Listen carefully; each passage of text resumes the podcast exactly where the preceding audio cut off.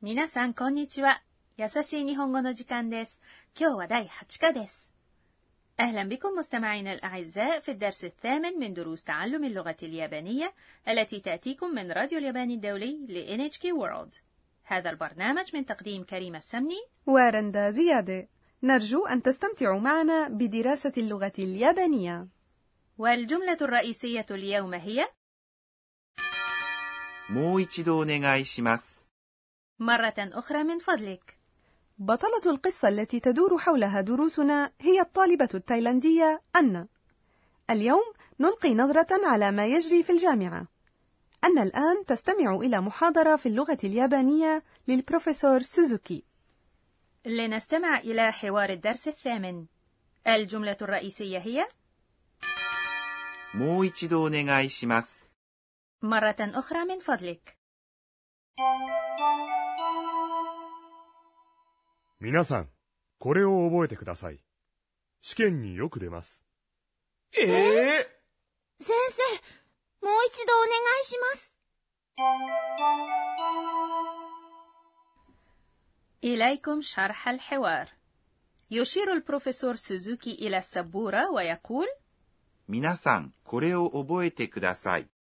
يا سادة احفظوا هذا 皆さん هي كلمة للمناداة تستخدم عند مخاطبة عدد كبير من الناس これ يعني هذا お هو الحرف المساعد الذي يضاف إلى المفعول به 覚えてください يعني احفظوا من فضلكم وهو أسلوب الطلب المكون من الفعل 覚えます أي يحفظ واللفظ ください الذي يستخدم عند طلب شيء من شخص آخر لقد استخدمنا كوداساي في الدرس السابع عند التسوق ولكنه يستخدم هنا بمعنى مختلف نعم ولماذا يتحول الفعل أوبويماس أي يحفظ إلى أوبويتي عندما نضيف إليه كوداساي ألا يصح أن نقول أوبويماس كوداساي؟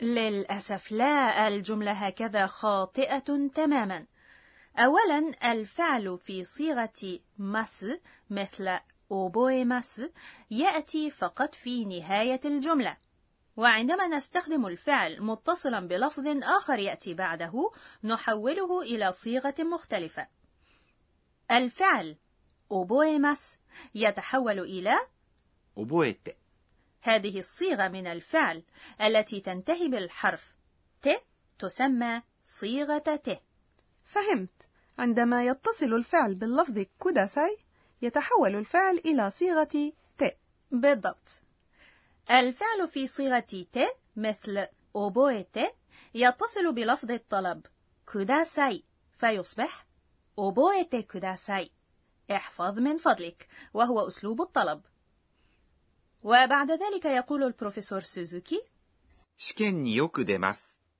يرد بكثرة في الامتحانات 試験 هو الامتحان に هو حرف مساعد يشبه حرف الجر في وإلى よく يعني بكثرة 出ます يعني يخرج أو يرد وعندما سمعوا كلمة امتحان من البروفيسور كان هناك رد فعل جماعي من الطلاب إيه؟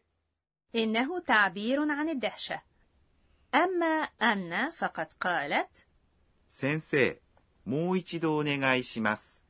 يا أستاذ، مرة أخرى من فضلك. 先生 يعني يا أستاذ. سينسي هي كلمة الاحترام التي تستخدم مع المعلمين بشتى أنواعهم. الأستاذ الجامعي أو البروفيسور يسمى باليابانية كيوجو ولكن في العادة يستخدم الطلاب اليابانيون الكلمة سينسي عند مناداة البروفيسور في الجامعة もう一度 يعني مرة أخرى お願いします يعني من فضلك أو أرجوك وهذا هو الأسلوب المهذب لطلب الشيء もう一度お願いします هي الجملة التي نطلب بها من الآخرين أن يفعلوا نفس الشيء مرة أخرى؟ نعم. والآن مع فقرة شرح الأستاذة، وفيها تشرح لنا الأستاذة أكاني توكوناغا المشرفة على البرنامج أهم نقاط الدرس. اليوم تعرفنا على أسلوب الطلب باستخدام صيغة ت من الفعل متصلة باللفظ كوداساي أود أن أعرف المزيد عن هذا الأسلوب إذا لنسأل الأستاذة 私が教えましょう。 تقول الأستاذة كنانا عندما نطلب من شخص آخر أن يفعل شيئا نستخدم صيغة ت من الفعل متصلة باللفظ ください وتسمى صيغة ت لأنها تنتهي إما بالمقطع ت أو د مثلا الفعل 覚えます أي يحفظ يتحول إلى صيغة ت وهي أوبويت ثم نوصله باللفظ كوداساي فيصبح 覚えてください احفظ من فضلك تعالوا نتعرف على كيفية تحويل الفعل في صيغة مس التي تنتهي بالمقطعين مس مثل أوبويماس إلى صيغة ت مثل أوبويت والقاعدة الأساسية هي تحويل مس إلى ت مثلا الفعل يأكل هو 食べます وصيغة ت منه هي 食べて كل من فضلك يعني 食べてください الفعل ينظر يعني 見ます وصيغة ت منه هي 見て انظر من فضلك يعني 見てください يفعل يعني します صيغة ت منه هي して وافعل من فضلك يعني してください يأتي يعني 来ます صيغة ت منه هي 来て وتعال من فضلك يعني 来てください كل ما في الأمر هو تحويل مس إلى ت سهل جدا أليس كذلك؟ وتنطبق هذه القاعدة على الأفعال التي تكون فيها حركة المقطع السابق لللفظ مس هي إ مثل أوبوئيماس أي يحفظ وتابيماس أي يأكل كما تنطبق على بعض من الأفعال التي تكون فيها حركة المقطع السابق لللفظ مس هي إي مثل ميمس أي ينظر أما عن طريقة تشكيل صيغة ت للأفعال الأخرى فسنشرحها في دروس أخرى ربما تكون صيغة ت من الأفعال هي أولى الصعوبات التي تقابلكم في دراسة اللغة اليابانية ولكنكم ستستوعبونها مع التمرين فلا تقلقوا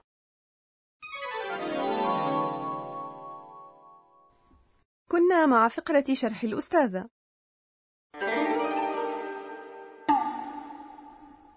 والفقرة التالية هي كلمات المحاكاة الصوتية يا رندا ما معنى هذه المحاكاة الصوتية في تصورك؟ ドキドキ صوت طرق الباب لا إنها محاكاة نبض القلب الذي يدق بسرعة أو بقوة بسبب الدهشة أو الخوف أو التوتر كما يستخدم عندما يدق القلب من شدة الشوق أو التطلع إلى شيء إيجابي نعم نعم الآن أتذكر أنني رأيت هذه الكلمة دوكي دوكي في أحد كتب المانجا في مشهد تتحدث فيه بطلة القصة مع الشاب الذي تحبه وهناك كلمة أخرى تعبر عن لحظة الدهشة الشديدة ドキ ألسنا نقول في العامية وقعت قلبي من شدة الدهشة؟ دوكي هي الكلمة اليابانية التي تصف مثل هذه اللحظات كنا مع فقرة كلمات المحاكاة الصوتية